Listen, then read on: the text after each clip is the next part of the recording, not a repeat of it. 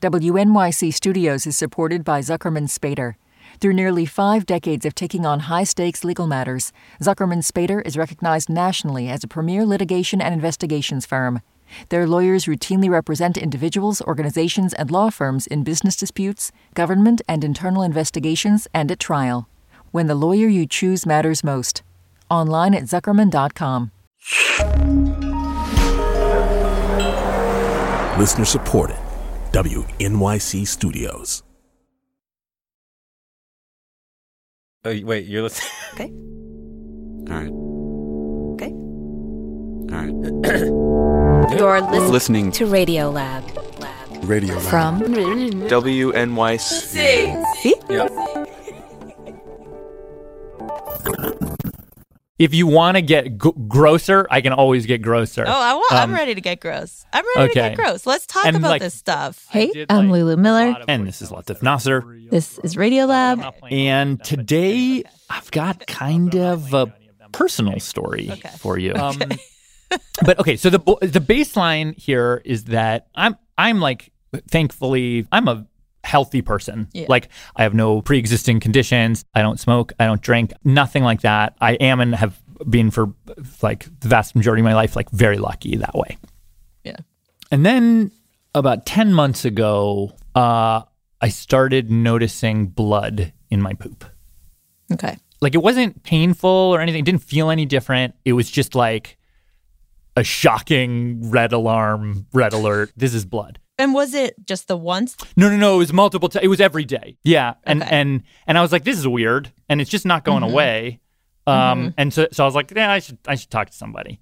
Um, so I go to a doctor. Um, eventually get referred to another doctor. Uh, I they go they put me under. I get a colonoscopy, and and basically, as I was coming out of the sedation. Uh, she came to me, the doctor, and she was like, "Okay, so you have Crohn's disease." Wow, that day. He's like right away. She was like, "This is, looks like textbook case," Someone you know is suffering from Crohn's disease or ulcerative colitis. and and so I like I knew enough that it's like, okay, this is an autoimmune disease. Of the gut, right? with moderate to severe Crohn's. Yeah, it's like the immune system is attacking the digestive system, and and the main symptom is usually pooping all the time. But I wasn't experiencing that. So my doctor, she basically gave me this low dose steroid, one pill a day, and she was like, okay, let's see how this goes. And pretty quick, it was not going well. Ugh. So like I was pooping like five times a day, ten times a day. Oh. You know, in like 80s movies of like kids at camp, and then they give the camp counselor laxatives, and then the camp Yeah. counselor has to like run to the run to the thing, bath- and yeah. that's what I was pooping like. And is it? Are you in pain at this point? Or- I, it wasn't really painful so much. It was like it was frustrating and and exhausting. Like it, it just shut down my life. Uh, any anything I wanted to do, uh, if I wanted to work, if I wanted to take care of my kids, like like I just couldn't do it. And and as you well know, I get like worked up and really excited about a certain topic, and I'll be like researching a thing and working on a thing. I'll be so excited about it. and I'll want to do nothing but live and eat and sleep and breathe that thing and dream that thing. Yeah, text about that thing and call people about that thing. Yeah. yeah. Right. And I, I do this all the time, but especially when things in my life get hard. Like it's a it's a coping mechanism for me. And um, at this moment in my life, you know, in this particular hard time, the thing that I was obsessed with, the random thing I got fixated on was Neanderthals. Hmm. Why Neanderthals? Okay, so so when I say the word Neanderthals, you're probably picturing in your head like a cave person, uh, strong but dumb and hunched over human ancestor, right? Yeah. Um, but it turns out in the last 10 to 15 years, we've realized that Neanderthals were actually super sophisticated, way more intelligent and capable than we thought, even artistic. Huh. Like they they were this bizarro version of us that we knew and coexisted with for thousands of years.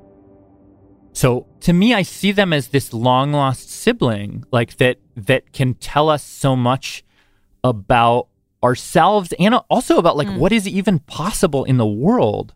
So so I was like so I- I was like so excited about Neanderthals and I was just like trying to read about them, trying to read about them, and then I kept having to go to the bathroom. And at, at that point, I was like spending most of the day on the toilet. So I was like, while I'm here, I'm I'm I'm doing this anyway. So I, I like so, and there was, there was one point So I'm going to be talking to you today about um, some of the topics that came up in my thesis. I was Not I was of this research on the toilet on the phone. I was watching this lecture from 2018, Interesting That I hope you uh, enjoy. and this scientist from South Africa named Dr. Karen Warren. She's basically talking about our ancestral story. You may have learned it in like a biology or anthropology class. Basically, what happens is we're all evolving in Africa. Uh, what happens then is that About 1.5 to 2 million years ago, Homo erectus Homo erectus, this ancestor of ours. Some of them leave Africa, which leads to an evolutionary split. The ones who left for Europe and Asia, those ones become Neanderthals, while the ones that stayed in Africa eventually become us, Homo sapiens. Fast forward a million years, humans left Africa. the Homo sapiens, um, some of us leave Africa. We reunite in Europe with our long lost Neanderthal cousins, and ultimately we kill some of them, outcompete some of them, and also we, we have sex with them. So there was a big party and there was a lot of kissing cousins back in the day. Before we potentially helped drive them extinct, we were we were we were actively getting it on with them. Um, and and as the video explained, this interspecies lovemaking is actually how we got to the humans that most of us are today. Uh, Homo sapiens with just a few Neanderthal genes in us. I feel like this is a moment to tell you I got like on 23andMe, I'm like as high Neanderthal as like a human can get. I'm like a really? yeah. Huh. Okay, so I'm sitting on the toilet watching this talk. Talk ends, Q&A. In the Q&A, there's one thing she says. Question then becomes sort of totally offhand that completely catches me off guard in this lecture, which is that she says that those Neanderthal genes still affect our lives. And one example is there are a lot of autoimmune disease genes, a lot of immune uh, immunity genes in general. we got several autoimmune diseases from Neanderthal genes. So I was like, what? So then I just opened a new little browser window and I Googled Crohn's disease Neanderthals. and there were all of these articles saying, yes, we got Crohn's disease from having sex with Neanderthals. And I just burst out laughing. It just felt absurd. Like, well, like, yeah. how could that possibly, like, how could uh, two humanish creatures that had sex yeah 100,000 years ago, like I'm on the toilet now because of that? Like like how does that make any sense, you know?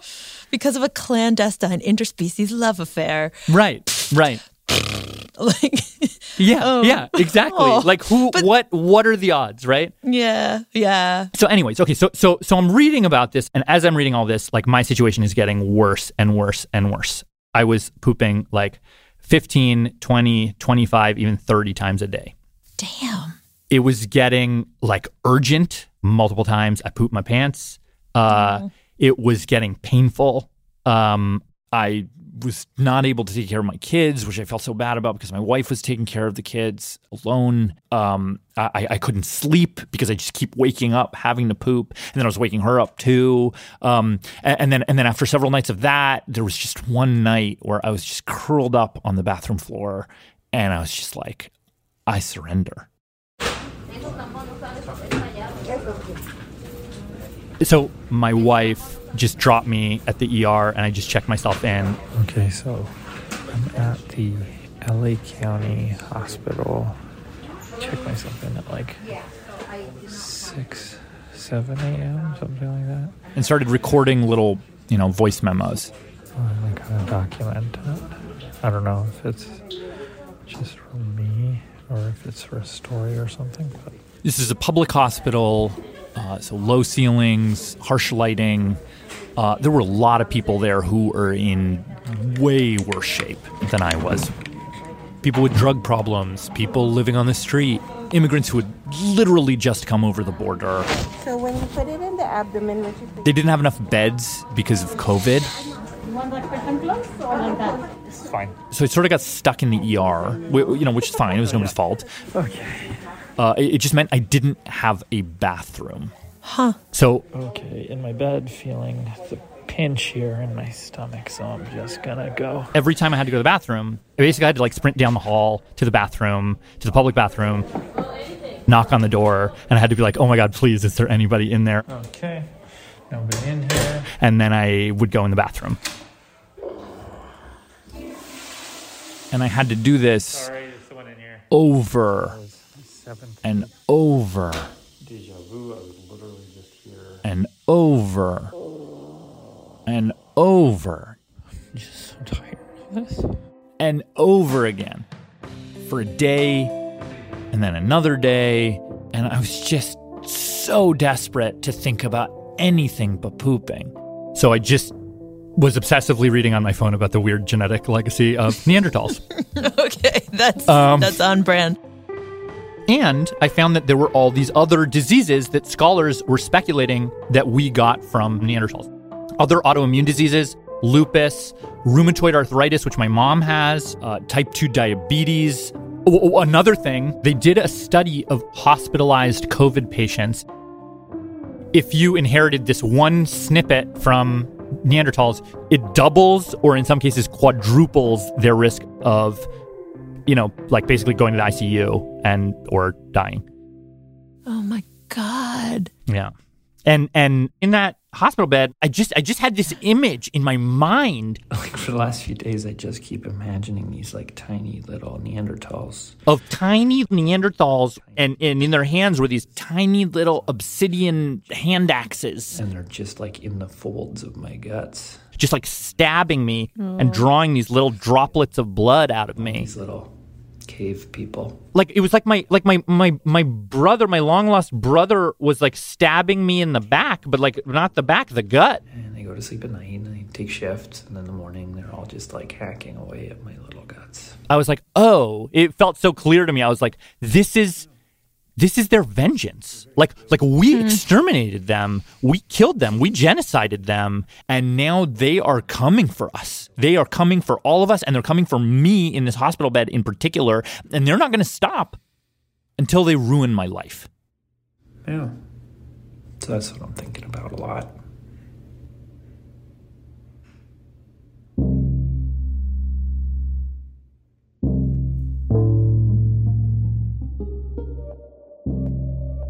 After a quick break, Latif keeps digging into the story of his long lost brothers, the Neanderthals, and discovers a whole other side to them.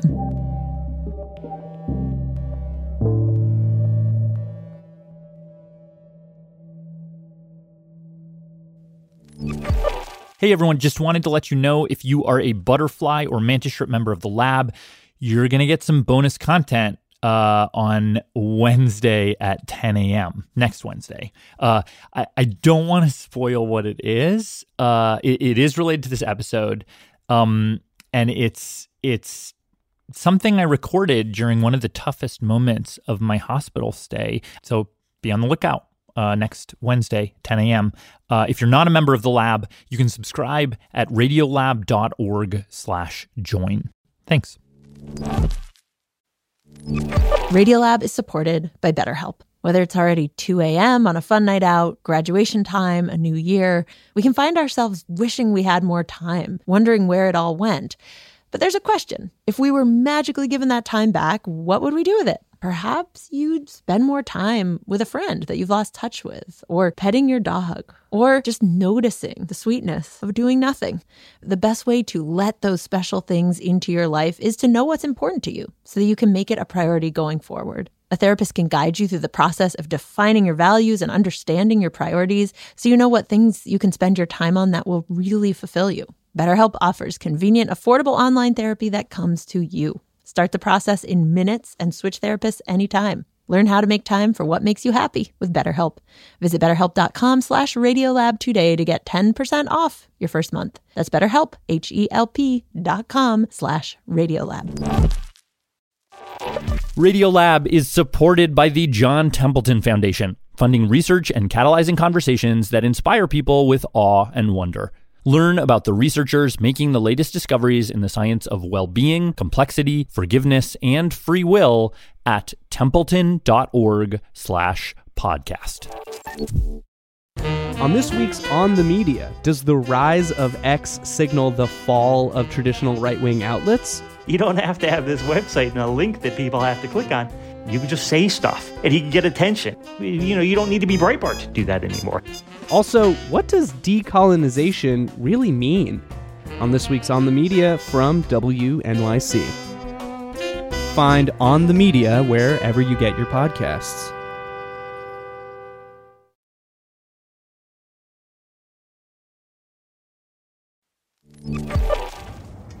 Lulu, Latif. Radio Lab. So, after a couple of days in the ER, I got some good news. Yeah, we're good to go whenever you are. Um, what's the address? Um, 1500 San Pablo? They actually found a bed for me. Yeah.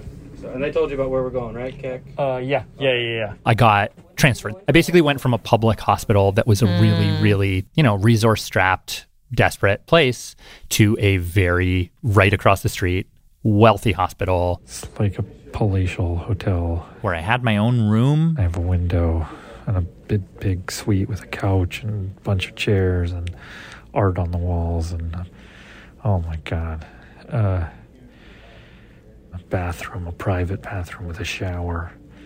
Yeah. I have never been so excited to see a toilet in my life. Oh, this is luxurious. Jubilation. My doctor is here, so this is gonna be a lot easier. I think, hopefully. Yeah, feels like I am on vacation or something. Uh, it's like a crappy vacation because I'm my body is miserable, but uh, but there's art on the walls, I guess. Yeah, it was like a like I it's like a huge breakthrough. Um, they gave me all these IV uh, steroids and this like big gun uh, biologic drug, also through an IV. And basically, between the combo of that, I all of a sudden like got some hours at night to sleep. And then also at that point, my wife brought my computer, and so then I was like, You could step Like, up your research game. I could step up my research game. So I was like, I think we're uh, we're all good. poking around, and then I came across an article co-written by this guy. I'm uh, Ömer Gökçümen. I work on evolutionary genomics. And in it, he argued, did we get Crohn's disease from Neanderthals? No. No? The Neanderthals aren't entirely to blame. Huh. It seems to me that Crohn's disease is actually older than Neanderthals, older than humans. That Crohn's disease, or at least some genetic variations predisposing us to it, developed all the way back in Homo erectus. The Homo erectus group in Africa before, you know, they were spread across the world. Oh, wait. So this kind of contradicts what the other scientists found? Yeah, this kind of confused me too. Um, but they, they actually don't contradict. So, so it turns out for a disease as complicated as Crohn's, there are actually multiple parts of the genome that contribute to it. Uh, some of those did come from sex with Neanderthals, um, but a lot also came from before you know we or they even existed. Uh, and for that reason, Omer says It's more accurate to say that we share Crohn's disease with Neanderthals, part of our legacy in a way. so. I was kind of back to square one, right? Yeah. But also, I felt like like with all of that interspecies sex happening, they must have given us something, right? I'm just watching your need to have a research question. Is that- yeah, that's probably it. That's probably it. That's probably it. Uh, because otherwise, you're alone in a hospital room wondering about the rest of your life. Right. But I have this question.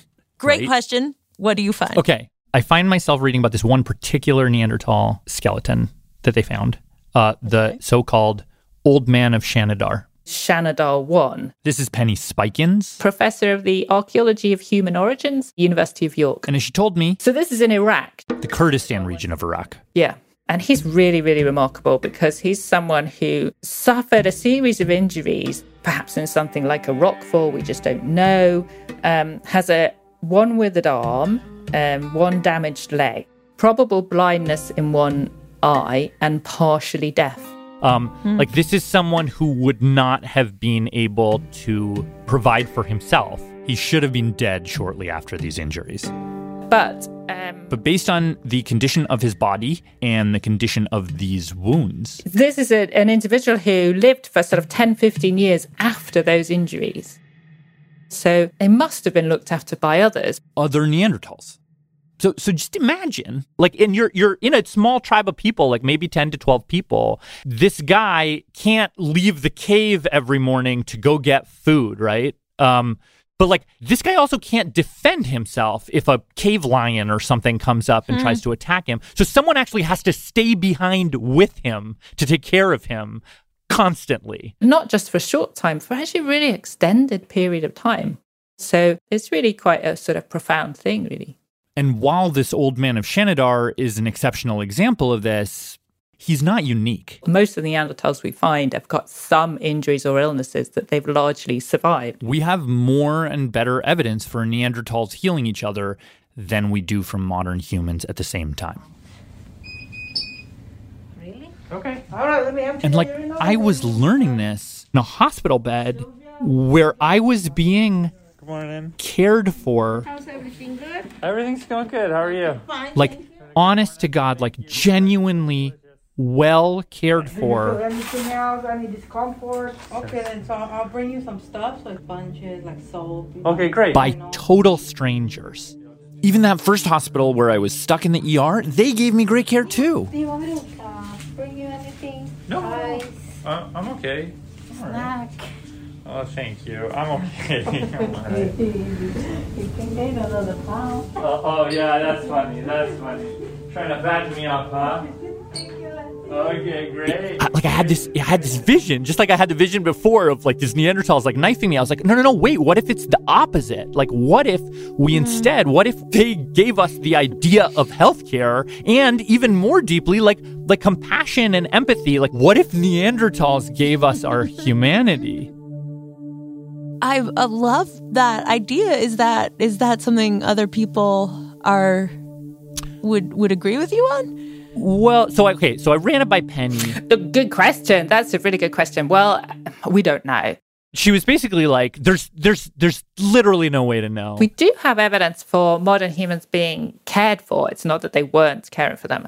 Um, Yeah. It's just slightly more patchy evidence. largely because the the modern human fossil record is a lot uh is kind of worse and in a way it makes sense if you think about Hmm. it so like neanderthal remains right because neanderthals were basically in europe mostly um, there's more universities and archaeologists and things like that in europe who go out looking for these things So we don't know. I mean, that's part of the frustrating thing about the archaeological past, having these little insights, you know, these little little vignettes of what's happening, but then losing quite a large part of it as well.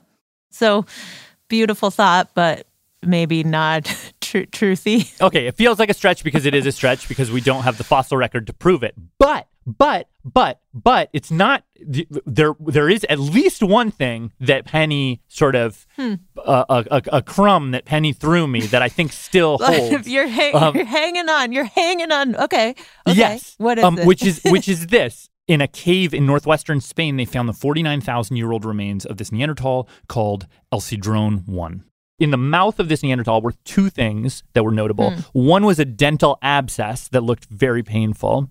Ow. Okay. And uh, the other thing was tartar buildup. like Um, calcified, like fossilized, like tooth gunk.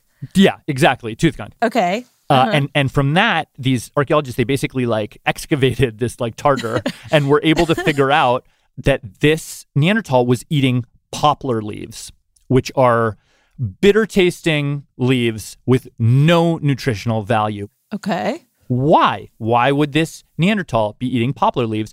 Because poplar leaves contain salicylic acid, which is the active ingredient in aspirin. Do humans have poplar poplar leaves in their teeth? So, so we don't have any other evidence. It's very hard to find evidence, but we don't have any other evidence of humans using uh, aspirin, basically, at the same time. And Penny says, look, that makes total sense. Neanderthals, they were in Europe for way longer than we were. They knew the plants. They would have figured out some ways to use those plants to help them. And modern humans coming in won't have known where to find painkillers. Right. They won't have known where to find the antibiotics. They won't necessarily have known, you know, how to make a splint or whatever they were using. So I'm sure they learned from each other. Modern humans may well have been quite dependent in some ways. So, okay, so they didn't give us necessarily our compassion, our hospitals, or our humanity. We can't but they say may that. have We can't us say any of that, even though I feel it in my heart. We can't say any of that. But what we can say is maybe they gave us aspirin. maybe they gave us relief from pain. Yeah. So there is that sense, isn't there, that maybe if you're going to be ill, you might be better off amongst the Neanderthals. My goodness me.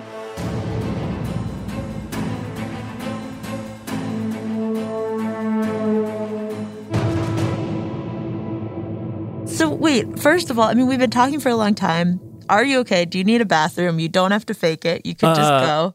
To quote my doctor, um, Mhm. Dr. Odufalu, who's awesome, uh, I am quote basically in remission.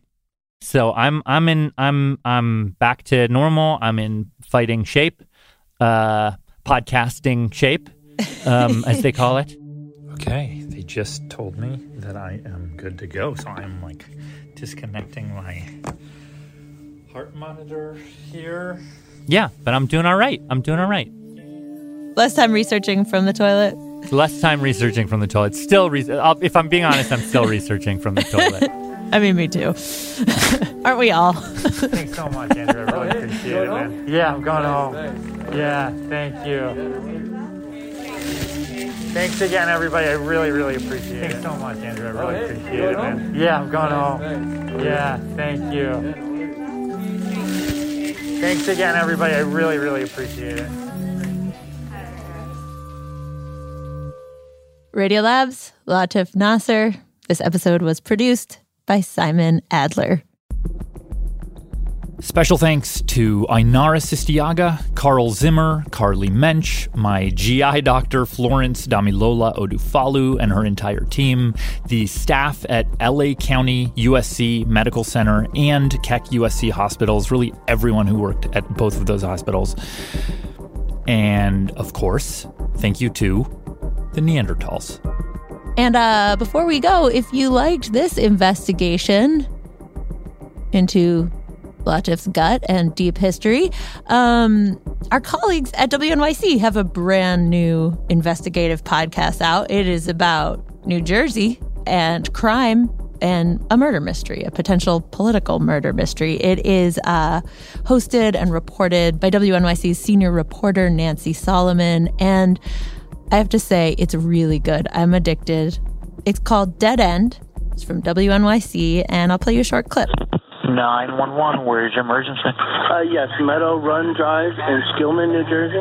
In September 2014, a crime on a suburban cul de sac shocks New Jersey's political world. The mystery deepens over the death of John and Joyce Sheridan, a prominent New Jersey couple with powerful connections and close friends of Governor Chris Christie. Portorially methodical and human. Um, I think it's a podcast you would like if you are curious about our world and the nefarious forces controlling it. Again, that's Dead End. Find it wherever you get podcasts. My name is Michael Snyder, and I'm calling in from Kansas City, Missouri. Radiolab was created by Jad Abumrad and is edited by Soren Wheeler. Lulu Miller and Latif Nasser are our co hosts. Susie Lechtenberg is our executive producer. Dylan Keefe is our director of sound design. Our staff includes Simon Adler, Jeremy Bloom, Becca Bressler, Rachael Cusick, W. Harry Fortuna, David Gebel, Maria Paz Gutierrez, Sindhu Niana Sambadam, Matt Kielty, Annie McEwen, Alex Neason, Sarah Qari, Anna Reskowet Pass, Sarah Sandbach, Ariane Wack, Pat Walters, and Molly Webster, with help from Carolyn McCusker and Bowen Wong. Our fact checkers are Diane Kelly, Emily Krieger, and Adam Schibel. Thank you. Hi, this is Beth from San Francisco. Leadership support for Radiolab science programming is provided by the Gordon and Betty Moore Foundation, Science Sandbox, a Simons Foundation initiative, and the John Templeton Foundation. Foundational support for Radiolab was provided by the Alfred P. Sloan Foundation.